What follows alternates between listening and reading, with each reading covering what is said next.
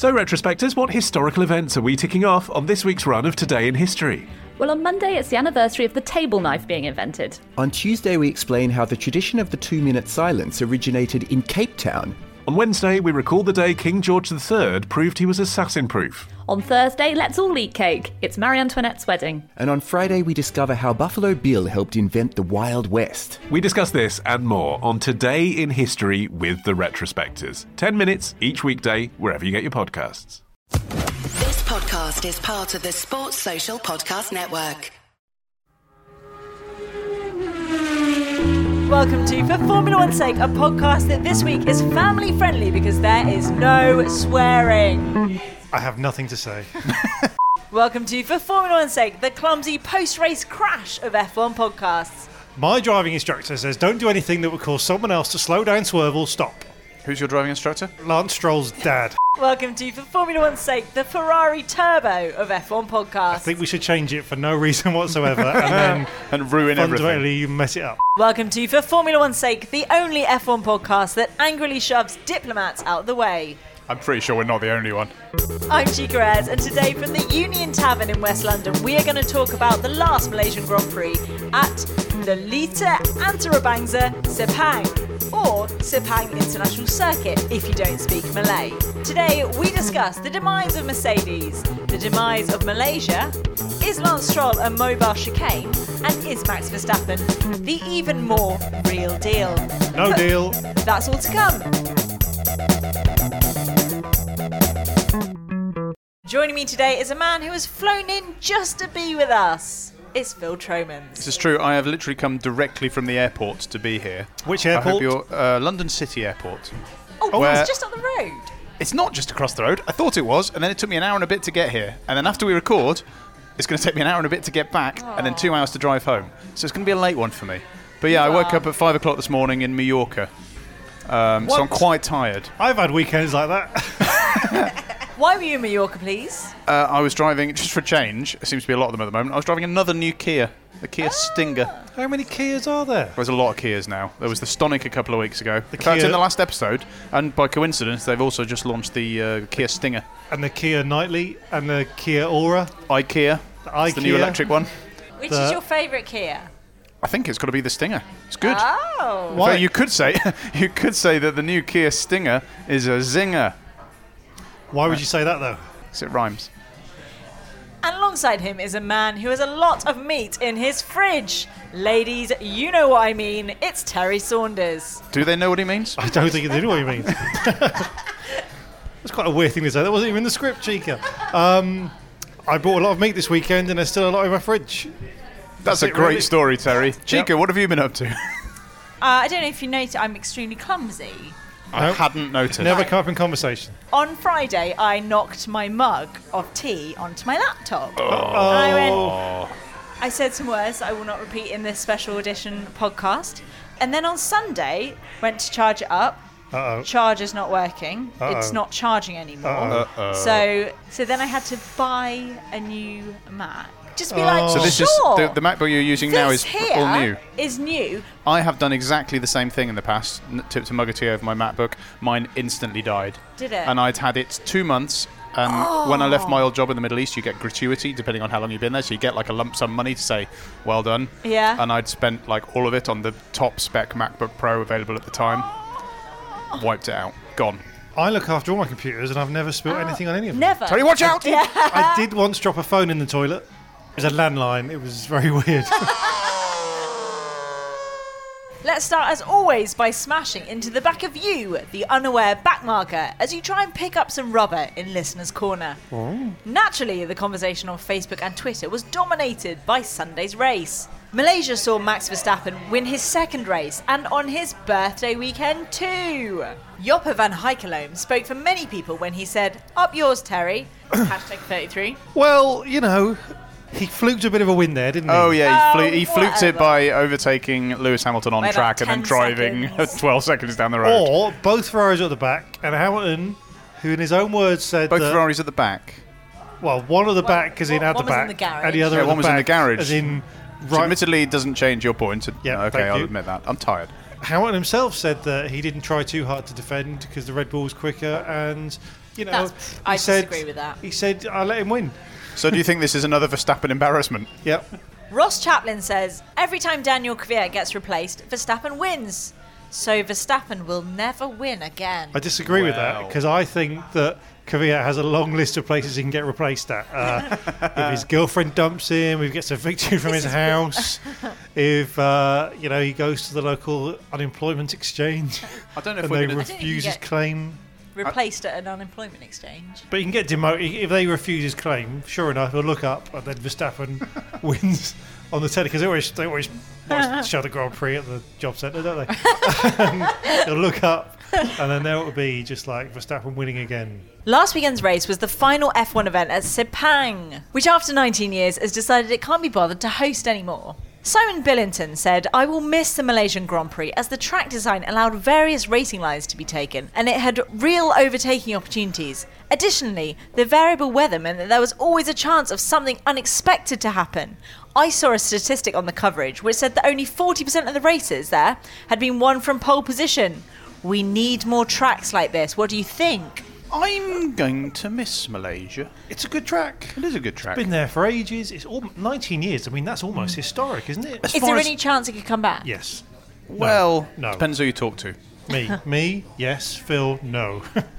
What about real people? Whoa. Cheeky, what are you messing with my mind, man? I think... I'm going to put this out there. I think it's Herman Tilke's second best track. What's his best track? Istanbul. Only Turn 8. Yeah, but just for Turn 8, it's fine. You can't have a track of just one car. You're not the boss of me, Terry. The way people went on about Istanbul, Turn 8, we just go, Turn 8's amazing. It's like, it is. Let's just go there and just do one corner all weekend. A track is about more than one corner, Phil. Is it, though? What about Turn 1, 2, not that bothered about that. 3, what do you think next season will be like without Malaysia, then? I mean, no one's going to notice. Right, okay. Yeah, we'll forget about it pretty quickly. But still. It's good. It started in the...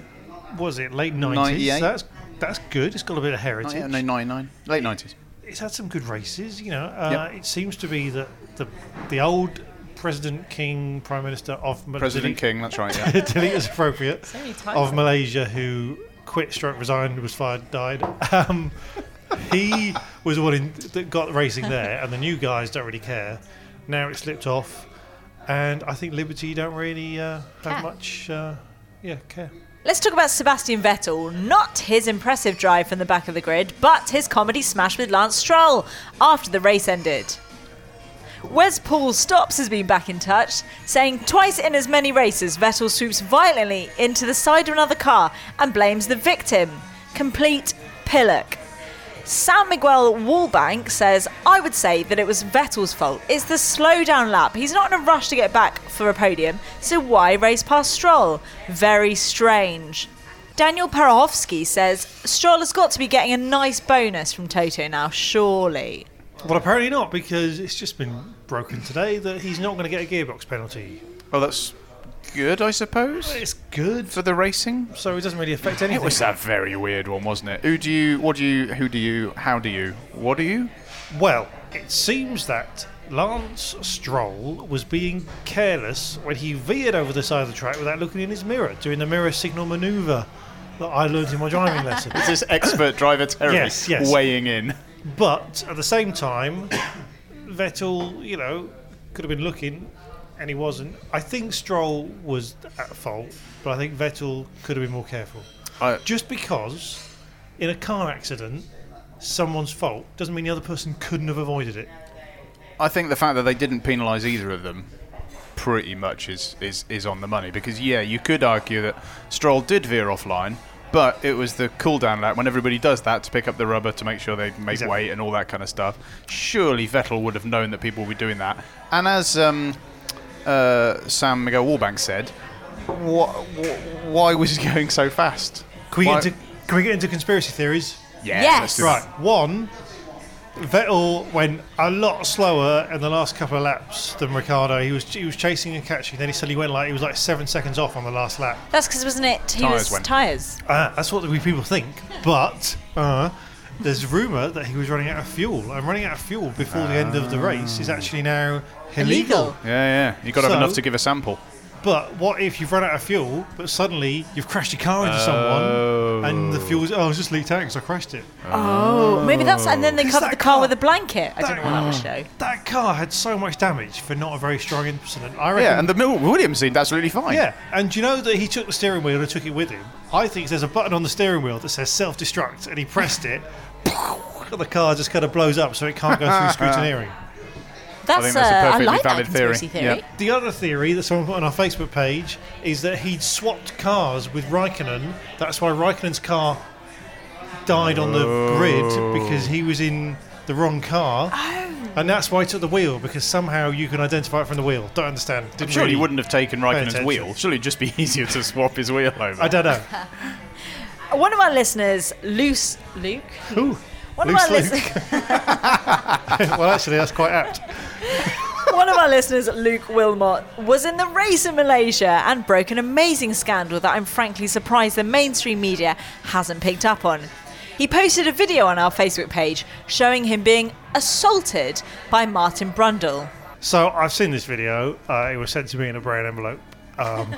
It's weird because I'm going to get a video to play. Also, because it's on Facebook, so why would he go to that effort? So, Martin Brundle's in the pit lane, Luke's filming, and he says, Martin, Martin, and then Martin looks over. And, if I'm honest, looked a little bit unwelcoming to another fan shouting his name. And then he did a little kind of a fist bump with Luke, and then Luke posted the caption on our Facebook page saying, he fisted me. In other news, Hayes is in talks with Sepang for compensation over Worldgate. The unsecured drain cover that spanked Grosjean into the wall during practice cost the Haas team around £500,000. And someone's got to pay. That's because Grosjean's wallet flew out and landed in the drain. And they've tried to get down there, but they can't get it. Have they said anything? Have they apologised? Well, discussions are ongoing, apparently. Yeah, Malaysian Grand Prix are going, look, we're not hosting another race. Well, the reason we've stopped hosting Grand Prix is because it's expensive. Don't have our last race and then charge us £500,000. You can go swivel. Yeah, but if you're going to leave the drain cover off... They didn't leave it off. It was their fault for not making sure it was welded down properly. Somebody's got to pay for that team. Haas, it's not one of the richest teams. Yeah, but no one else sucked it off. Grosjean went over it and it went up him. Oh, this is what I want to talk about, actually. Did you read the thing about the MotoGP people complaining about Formula 1? No. If they use the same circuits that Formula 1 use, they're saying that the new Formula 1 cars with such downforce, the downforce is so much that it distorts the track and it makes all the concrete like rumple up at the sides because of how much force is being put down by a Formula 1 car. It's actually quite staggering when you think about it. Makes sense. Yeah. I mean, when you're ripping welds off, because it's not the first time something like that happens in a race, So this drain was welded down, but just not enough. Well, apparently it was... The weld is not enough. Sorry, I'm not allowed to sing anymore. It's a very good place to start. There was actually footage, which I was going to talk about separately, but might as well talk about it now. There was footage of the drivers briefing. From Malaysia, which was like a sort of headmaster of dressing a load of sixth formers. And in it, Charlie Whiting said it was welded down, but the weld was very old and it came off, and they are discussing the possibility of compensation with Haas, because although having said that, Grosjean was whining, as he always does in this meeting, and I was looking at the watch on his wrist and thinking, you could sell that watch and pay for a large chunk of what the car cost, because he was wearing a very expensive watch that must have been worth at least a couple of £100,000. Cool. Moving on, Williams is going to pit Robert Kubica and Paul Di Resta against each other as they look for a replacement for Felipe Massa. Kubica will test a 2014 car at Silverstone and then in Hungary a few days later, when Di Resta will also have a go. Wehrlein could also be in the frame for the Williams seat, as Mercedes are keen to move him forwards, but he's not 25 yet. Joe Sayward reckons Williams are veering towards keeping Massa. Well, this is all very confusing, isn't it? It's like... the slightly rubbish team these days, run by Frank Williams, who I am on record about. It's like one of those nostalgia shows, isn't it? It's like, do you know what I like about the mid-2000s? It's Paul Di Resta. No, I like Kubica. Oh, Massa was my favourite guy. And it's just like, this is boring.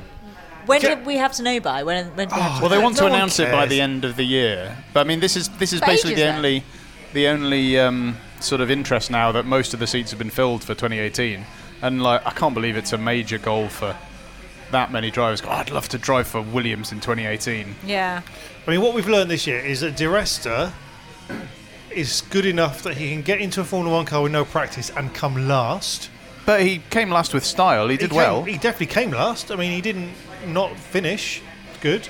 We know that Kubica can go around significantly well at a test track and drive with basically one arm.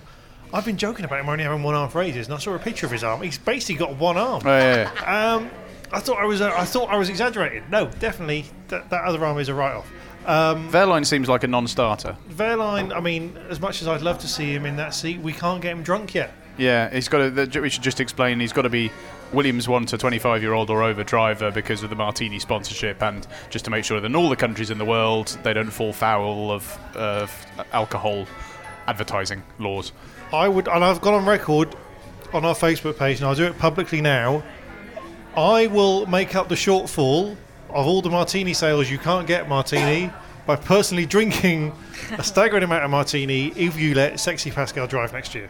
And I'm talking collectively. I wonder how much. We might need to do some digging and find out how much the martini deal is worth and how much that amount of money will buy you in martini, and therefore how much you'd have to drink. I suspect you'd be very dead. And then you got Massa, who... just give up. Well, I mean, Joe Sayward is a very well-respected proper F1 journalist, and he reckons that's the most likely outcome. Is he's just going to stay? He'll never leave. He'll become like Raikkonen. Yeah, the two of them is going to be there. Like, there's going to be cockroaches ruling the world. There's going to be a nuclear holocaust thanks to Trump and North Korea, and there'll be a Grand Prix somewhere with just Massa and Kimi going. I don't understand either. Still, neither of them managed to win a race. And finally, has Renault got itself a secret weapon? The French team has apparently signed up Marcin Budkowski, former technical head of the FIA and someone who knows the intimate secrets of basically all the teams. Understandably, the other teams aren't very happy. However, Renault team principal Cyril Abiteboul has essentially told everyone to do one, although not quite in as many words. He said... we want to be the top teams by 2020. It is a big jump, and that's why we need to be aggressive in what we do. In this sport, you're not here to make friends. That is why we are cheating. I added that last bit myself. It's not cheating, but it does seem a little bit dodgy that you can basically have the bloke in the FIA who goes around all the teams to make sure they're complying in all the different areas, so knows all the cars and all the little tricks they're doing, and then resigns, and after only 3 months of gardening leave, can go and join a team. I mean, is he just going to wipe everything. His brain? Yeah, it's like, I don't know. He was gardening. Yeah, my memory's terrible. Peaceful. That would be pretty annoying for Renault if they get there. Right, Marcin, this is it. We've all got our notebooks. What do you know? To be honest, mate, I was phoning it in. I got there on the first day and was like, I am out of my depth here. I don't know what any of this means. I don't know what it means, you know. Drag, don't know. Anyway, does my salary come through at the end of this month? Or can I get a sub? But no one's said anything. No one's been like... Well, quite a lot of the other teams have been like, we don't think this is really in the spirit of things. Will that make a difference? Will they be able to stop him? No. Who knows? It's like going to a sex therapist and then coming home to find that sex therapist in bed with your wife. This is a family-friendly edition of FF1S. It's like going to see a therapist and then coming home to find that therapist in bed with your wife. Tell us how wrong we are. You can tweet us at For F1's Sake, or find us on Facebook where we're For F1's Sake, or you can email us at wrong@ff1s.com.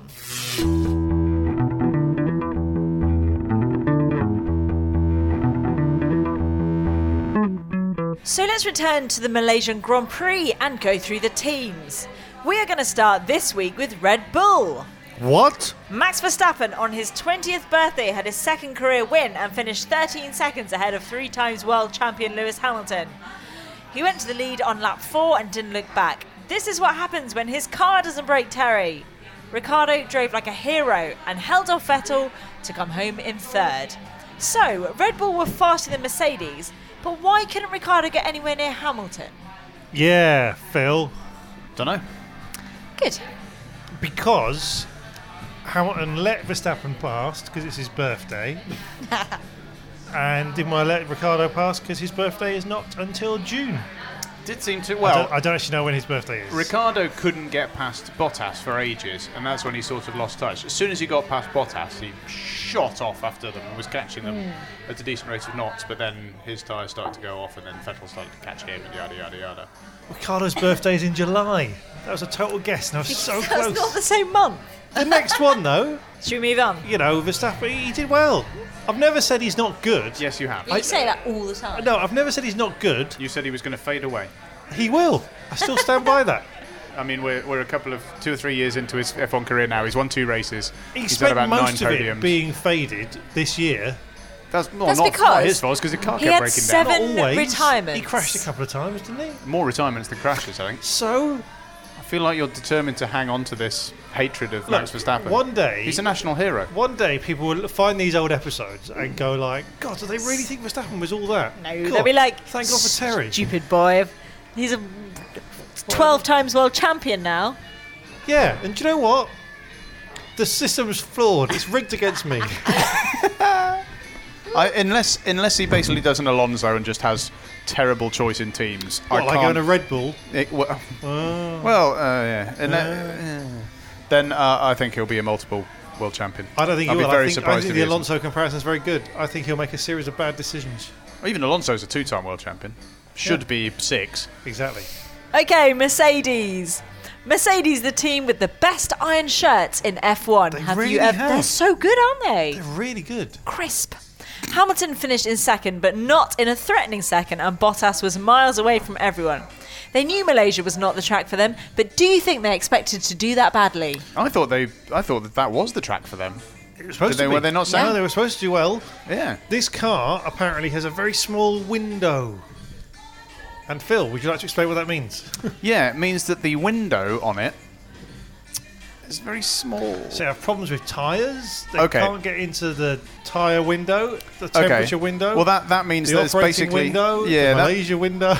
That basically means that there are all sorts of circumstances in getting your tyres to work, where it's at the right temperature, and not just the right temperature sort of on the surface of the tyre, but like throughout the tyre.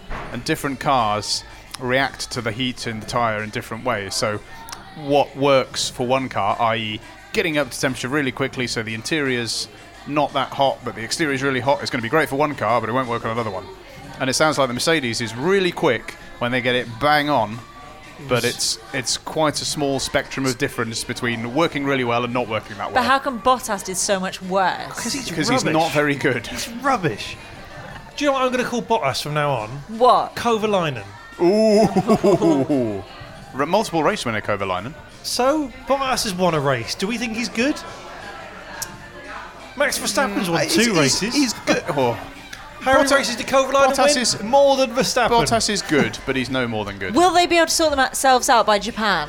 Yes. Probably. No. Nice. Well, yeah, there's quite a lot of high-speed bits in Japan, so I'd have thought they'd be pretty solid there, but... I don't know. But that's enough for the logistics on the way to the track. What about the track itself? I'm still... But a train. I am quite surprised that that Red Bull were so much better than them. And the Ferrari were looking good as well. Red Bull have done the thing they always do, which is come to the first race of the season with a rubbish car and then slowly get better. So by the end of the season, when everyone's given up this year and they were looking on next year's car, Red Bull are like, oh, look at us. Aren't we good? Next year, we're going to be the dandies. And then next year, they'll turn up with a rubbish car again. I'll tell you who this is positive for, though. Max Verstappen. It's McLaren. Oh. Because when you look at the fact that Verstappen on a relatively high-speed track managed to be 13 seconds ahead of a Mercedes with a Renault engine in the back, McLaren have got to be pretty happy about that. Ferrari. Now, Vettel gets on well in Malaysia. It's where he had his first win for Ferrari in 2015. And last weekend, he did a seriously impressive drive coming from the back of the grid to 4th place. No matter what you think, that was impressive. Yep. Then he had a post-race crash and revealed what a mean man he is. Raikkonen, however, had turbo issues on the way to the race and had to be wheeled back in. Do you know, I just can't be bothered.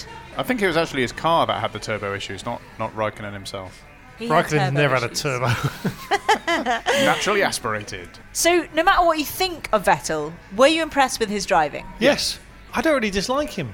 He was quite off to Alonso, wasn't he? Oh, yeah. And I thought that was a bit... Alonso, I thought better of you. I actually thought that was justified. I thought Alonso was being a bit bolshy in that race because he had that thing with Magnussen as well. Well, he knows he's got the Renault engine next year. He knows he's going to be back next year, so he's starting to get his elbows out. Be like, I've been the funny guy at the back sitting in chairs for the last couple of years, but just you wait, Sonny Jim. Next year I'm going to be in the McLaren Renault. Renault, the team that made a teammate of mine crash to make me win a race. Force India. Perez was on a life support machine the day before the race because he had the flu. But what I like about that man is he doesn't milk it. He did, however, do an impressive drive, coming home behind Bottas in 6th. Ocon, however, had a puncture caused by a run-in with Massa at the beginning, which left him only one set of tyres for most of the race, and then he had a crash with Sainz. He came home in 10th. How come being ill has made Perez good? Well, I say he wasn't ill. No, me neither. I saw an interview with him the day before the race, apparently. Did you see the drip? No. Did anyone see the drip? No. Just because you read it's a drip, fake news, right? I suppose that doesn't necessarily mean anything. I did a feature a while back and I got put on a drip for like revitalisation things. Exactly. It's Were you revitalised? I mean, sort of. Well, I felt pretty good already, so it didn't make much difference. But apparently, if you're hungover, they're great. So cool. Maybe you've just been drinking. Yeah. Great. I think I saw an interview with him when they were like saying, "Oh, it was like just for the race," and it was just like, "Oh, how are you feeling?" And he went, "Oh, fine. Oh, yeah, a bit ill. Oh, yeah, sorry, yeah." I reckon he just sicked off some sponsorship thing, and then it got out of hand. Oh, I don't feel very well. Oh God, we get a drip out. Oh, all right. Oh. I bet he just sat there with a drip and gave it to the cat or something. Just had it filled with gin. Cat's dead. Williams, points. Massa had the run-in with Ocon at the beginning and Stroll got ahead, despite his teammate hassling him later on. If they hadn't had that run-in at the start, is there any chance they could have got any further up? Well, apparently they made a real boo-boo of swapping places, which let someone else through. That's me listening to the Second Flag podcast and going, that's interesting, I remember that detail. And then a few hours later going, they let Stroll ahead. Yeah. And in doing that, they slowed down enough. And someone else was... Who finished ahead of him? In 7th. Yeah. Perez? 1 second, let me peruse. Yeah. That's pronounced Perez. Now, who finished 7th? Bear with us, listeners. Vandoorne! It was Stoffel Ruffle! They let Stoffel Ruffle through because they were dilly-dallying. Okay, so if they hadn't dilly-dallied, then they would... They would have got 7th and 7th. 8th. Or would they? They'd have both been 7th. I feel like we shouldn't do down Vandoorne's. No, we'll talk about Vandoorne later. Because we've got t-shirts to sell. Yeah. Oh, no, Vandoorne did very well. Just Stoffel Ruffle. What about the rest of the drive, though? Can't remember anything about them. Stroll was good. Was he? He was all right. Apart from when he crashed into Vettel at the end. He was better than Massa. Well, that's not hard, is it? Yeah. I know. Sauber! Wehrlein is a man under pressure. Oh. He doesn't have a seat confirmed for next year and he is driving for the most disappointing team this year. However, last weekend went well for him. Well, as in Sauber well, though, where he got 10th fastest lap and the honour of carrying the biggest idiot in F1 back to the pits. Can we just say, I spent the year chastising Verstappen and bigging up Wehrlein. Yeah. What a lovely young man. He stopped his car to let Vettel get on, and then Vettel just flung the steering wheel at his balls, like properly let go of it. Like they would have hurt. That was very weird about the whole jumping on thing, because I'm a big fan of the whole. I thought it was cool. I'm thing a from big back in the fan day, and it's happened jumping several times. On Wehrlein. But what was weird? I know you're offering him a seat for next year. Yes, it was a bit like I can understand the whole jumping on another car to get back if there's no other option. But there was literally like a safety car and a course car right next to Wehrlein's car that he could have gone in. I'd rather go in the back of a luxury Mercedes. No, you wouldn't. I would. I'm an old boring man. If you had the option to sit on a Formula One car, I've done it before, but it was a Sauber. Can we also talk about Ericsson? No. I was going to ask. I didn't really see Ericsson. He was so far off the back. I don't know why, in fairness. I've not looked into it. But all I thought, all races, like, how is Ericsson that far back? He hadn't got abnormally large numbers of pit stops. He was just miles away. And I know the Sauber's rubbish, but, I mean, even by Sauber standards, he was nowhere. But they didn't say anything, I don't think. He's the most anonymous driver on the grid this year, I think. Do you think has he got a seat for next year? I can't think of anything about Ericsson apart from the fact that he's slightly shadily mixed up with Longbow Finance and he's got good hair. I think he probably has got a seat for next year. He'd probably stay at Sauber. Haas. Not a great weekend for Haas. Things didn't start well for Grosjean when he went from 16th to the back. And if there was any form of contact between cars anywhere on the circuit, then Magnussen was involved. Neither came home in the points. Hulkenberg was right! Sorry, I don't know why I made Alonso Scottish. The big yen. Fernando! Fernando Alonso said the No, Scottish. Oh, what? Yeah, Fernando's having a right go at Magnussen.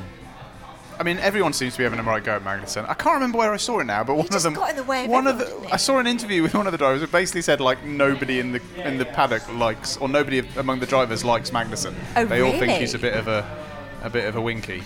Which, to me, says he's on the way to be the Formula 1 FF1S Driver of the Year. Or the kiss of death. Yep. Well, how do you think Haas will do in Japan? Oh, there's just be moaning and then whining and moaning. Okay. I don't care. I hate Haas. Oh, wow. Okay, so that's gone from... I hate Haas. Hang on, is this the start of a new level of feeling toward Haas from you? I just... So you've not hated them before, as far as I'm aware. No, I'm not a very hateful person, Phil, but I don't like the grey of the cars. I don't like the whining drivers. I don't like the fact they're just always just... They feel like they're getting in the way of points for other teams, for me. When they get in the points, you're like, oh. Those could have gone to somebody worthy. Oh, no. Okay, Renault. Now, Renault should have just gone back to Oxfordshire on Sunday. Hulkenberg was moaning about his car, and then he had tyre problems and had to make an extra stop. Palmer, or as Magnussen calls him, a lunatic, managed 2 spins on 3 corners. I thought Renault were getting better. Didn't we all? Remember when Palmer got 6th place at the last race and everyone went, well, some people went, well, he went, oh, you know, I'm back on form and actually all you haters have got to hate, but I just shook it off. He spins because another car got close to him, which he then afterwards said was because of the wind. Yeah. That was his excuse. His genuine excuse was it was a bit windy out. Oh, boo-hoo. And then, after he span, he got going again and span again. And it's just like, if you can encapsulate Palmer's career in 5 seconds of footage, it's him spinning twice and very nearly taken out Verstappen. And then blaming the wind. Well, I think he's basically given up on a seat in F1 for next year, isn't he? He's talking about going maybe to IndyCar. And even IndyCar are going, oh, we're busy, mate. Well, if our experience of IndyCar from this year, of watching the Indy 500, which is available in our archive if you want to listen to it, is if you're rubbish at F1 and go to IndyCar, you'll probably do really well at it, having seen Max Chilton and Takuma Sato and... Yeah, but even Palmer... Can you imagine Jolyon Palmer next year, Indy 500 winner? I'm saying it now. No, next year they're going to get there and be like... He's going to be like, this is going to be easy, because look at Max Chilton, he was rubbish, and then somehow he'll be last at the Indy 500. Dead last. Even the cars that crash will finish ahead of him, flying through the air. It's not his fault, it was the wind. My dad never told me about that. Toro Rosso. Sainz was out early on with a technical issue, but we're not here to talk about the dreamy Spaniard. No, we're here to talk about his adorable teammate. Pierre Gasly is a 21-year-old Frenchman who was a Red Bull reserve driver that last weekend made his F1 debut, taking Daniil Kvyat's seat. What did you think of his performance? Firstly, he looks like he's been drawn by Disney. It's so, staggering. Cute, isn't he? He is just like a little Pinocchio that's just been made real into a real boy. And whenever he's interviewed, like birds land on his shoulder and go, hi, Pierre. So good on that front. Can we have a moment to talk about Kvyat? Oh. Because... I feel like he needed a boost to his confidence. I mean, that guy has been through it. So last year, he got demoted from Red Bull to Toro Rosso. After just having scored a podium. Oh, yeah, he's after actually not doing that badly, to be honest. Then we named him the FF1S Driver of the Year, thanks to a poll of the whole internet, which Phil was very against. I mean, I'll bow down to democracy, but I didn't vote for him. Thank you. That must have brightened things up for him, though. Well, the thing is, I meant to send him a trophy, and I forgot. Well, that won't do any more good to his self-esteem. No, I've got a feeling that I've really affected his year. He probably heard that he'd won this award, and he's like, oh, brilliant. Oh, that look, they cleared a space on his shelf, and it never arrived. Clear a space on the shelf. The shelf's empty. Come on. And it's that one podium. No, and then we gave him that award. Because, or didn't. Okay, we voted him in on that award because he got publicly demoted and still turned up for work every day, which I think was brave and just a true test of character. Well, this year, he hasn't got a job. And I think it's game on. I think it's all to play for that he could get the Driver of the Year this year as well. Because if he can keep his dignity... When all around think he's terrible. Sitting in his car. Mm-hmm. Yeah. He is apparently going to drive alongside Gasly next year as well. Because obviously Sainz is off to Renault. Apparently this all came about because of Jolyon Palmer who I think they were hoping to get Sainz into the Renault car, but Palmer, whatever else you think about him, apparently he's got a very good lawyer, and they couldn't find a way to give Palmer the heave-ho. Yeah, except the lawyer was like, well, it's because of the wind. And so they really wanted to give Gasly some experience, and the only way to do it was to... make a cartoon car for him. So that's the only explanation they've given? That is my understanding, yes. Okay. And so they basically just said, all right, Danny, he's having your car for a couple of races, and then you've got to be teammates with him next year. Oh, so that's going to be fun. It's hard to tell who they're favouring next year, really, isn't it? And apparently Kvyat's only coming back because there's a race that Gasly can't do. It's just like going, all right, Kvyat, you can have one more race in your Formula 1 career. That's because Gasly's got a dental appointment. In fairness to Gasly, though, I thought he did really well. He did His first weekend wasn't spectacular, but it was exceedingly solid, I thought. It was better than Di Resta. Outqualified in Sainz in Q1, which I thought was impressive. Wasn't quite with him for the rest, but he wasn't far behind, and considering Sainz is very well regarded and has a lot more experience. And that bit when his ears came out of the car and flapped and he took off and overtook all the other cars. Yeah, the musical number was just fantastic. A bit racist though, wasn't it? McLaren, yes, FF1's favourite Stoffel Vandoorne came home in the points after an excellent drive, and for the second time in a row he's come home in 7th. How come Vandoorne is so much better than Alonso? Well... Alonso pulls over to the side and writes his little quips. Yeah, he pulls over and he gets his assistant to throw one-liners in the car. He goes, I'm ready. Go on, what am I going to say? Well, he blamed it on the Williams bump at the beginning, but it can't have just been that. Vandoorne's good. The weird thing about Vandoorne's career in Formula 1 is that he came in with a bunch of promise. He was like a McLaren test driver for years, and then he gets parachuted in to the terrible McLaren Honda. So we haven't had a chance to see him. He got podium in his first race, didn't he? No, he got 1 point. Point, podium? Well, I mean, that's basically the same thing with modern McLarens. To be honest, a point, that's a fair point. All of this leads us to the standings with Terry Saunders. Okay, so it was the last race at the Malaysian Grand Prix, so I thought I'd do a special of other things we don't have anymore. So the standings are, in first place is Lewis Legal High, no longer legal, it's 281 points. Second place, Sebi Ruxpin. What a great toy that was. Third place, Valtteri BHS.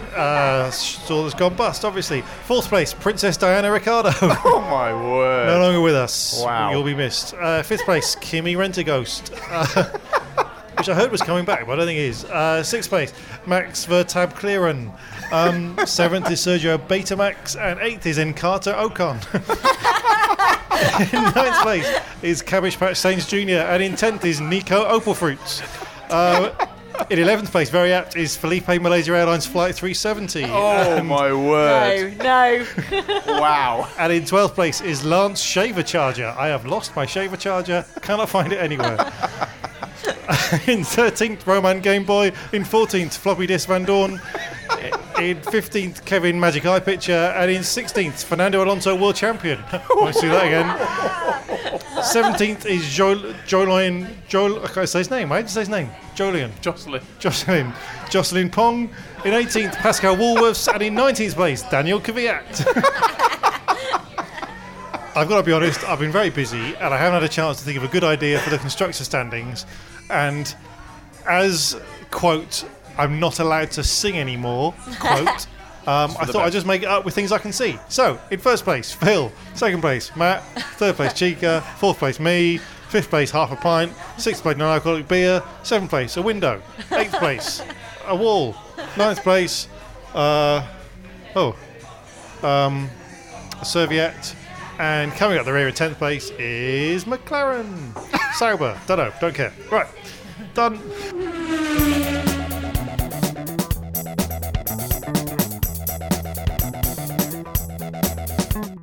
And now it is time for a new feature in For F1's Sake. What? It's called, creatively, Quiz Time. Oh. And today, the quiz I have for you, Has I Got News For You? That's a terrible name. Yeah. It is. It is terrible. This all bodes very well. In this quiz, there is going to be some questions about Haas, but not all the questions. Right, so it's best of 5, and you need to buzz in with your name, okay? Just practice your buzzers. Terry. Phil. Question number 1. What colour are Gene Haas's eyes? Terry. Yes, grey.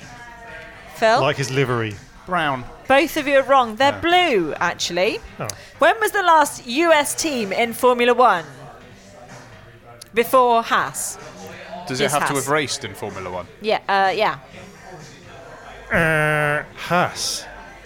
Yeah, but when? In 1987. 86. Yes! Yes! Oh, surely half a point each because he got it in before I did. I don't want your charity. All right, fine. Right, well, it's on now. Right. So, 1986, the team we just spoke of, run by Karl Haas. What relation is he to Gene Haas? Phil. Yeah. None whatsoever. Terry? His wife. Phil, you are right. Absolutely none whatsoever. Yes. So here we are at the probably just over half stage, and it is Phil 2, Terry 0. Right, here we go. Here comes the comeback. Okay. How many views has Ferrari's Raikkonen's small boy video got on YouTube? Phil. Yep. 780,000. Terry? Much higher. No, I need a number. 23 million.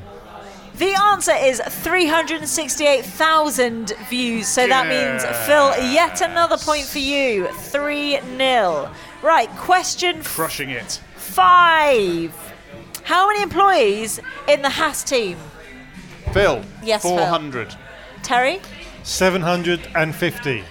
Phil, you're closer. It's actually 140. Wow, really? What? Yeah, really. That is a small team. No wonder they need that money from Malaysia. And the final decider question in Has I Got News For You is, what is the difference between... Don't look. I can't read your writing. What is the difference between Mercedes' budget and Haas's budget? Terry, Phil, Mercedes in Deutschmarks, Euros, sorry. Deutschmarks. And Haas is in dollars. This is in dollars. Okay, so Terry. Yeah, Terry. $350 million.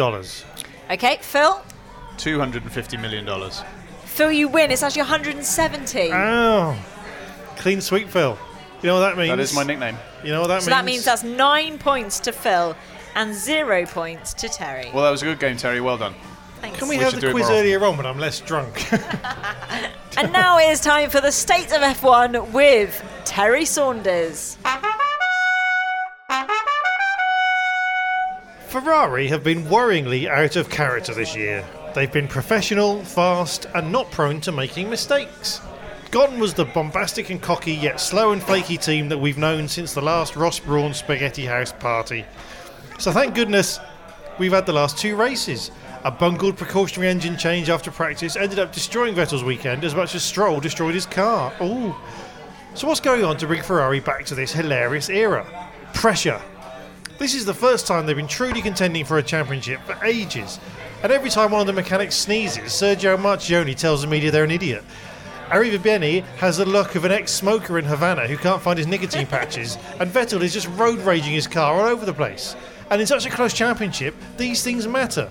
Lewis Hamilton has had 20 consecutive points finishes. It's boring that we expect every car to survive every race, and the only times things go wrong are when there's finger trouble from the mechanics.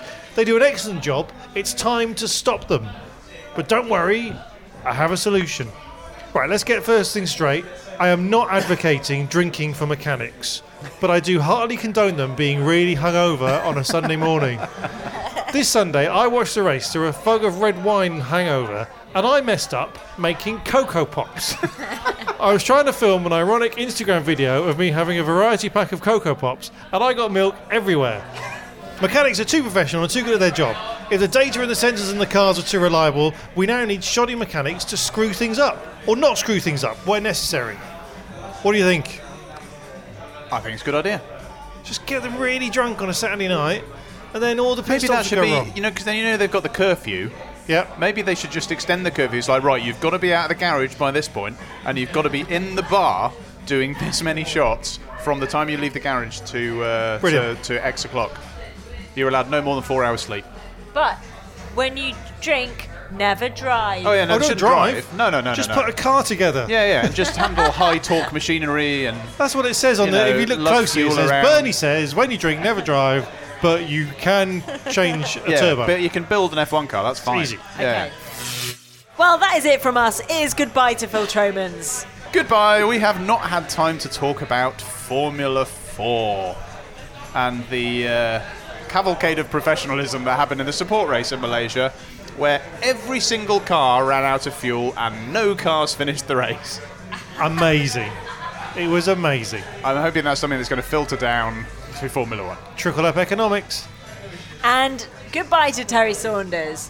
We haven't had time to talk about the fact that I have a hamster. My wife vetoed the name Lewis Hamsterton. So what have you gone with? Maud. Maud? Yeah. That's rubbish. Maud the hamster. We'll be back in a week's time to discuss the Japanese Grand Prix at Suzuka. In the meantime, though, check out our Facebook page, facebook.com/For F1's Sake, and follow us on Twitter, where we're @For F1's Sake. And Terry, where can you buy merchandise? You can buy the special 7th place t-shirt Stoffel Ruffle from www.ff1s.com/shop. You're going to have to put another shop on. I did that last week. I've taken all the shops out. It's very confusing. Thanks for listening. See you in a week. I've been G Ayres. Goodbye. You've got a week to write a quiz. Goodbye.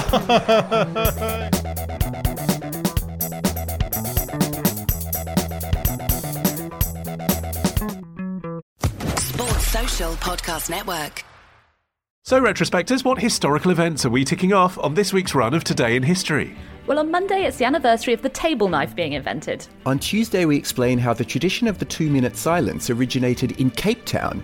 On Wednesday, we recall the day King George III proved he was assassin-proof. On Thursday, let's all eat cake. It's Marie Antoinette's wedding. And on Friday, we discover how Buffalo Bill helped invent the Wild West. We discuss this and more on Today in History with the Retrospectors. 10 minutes each weekday, wherever you get your podcasts.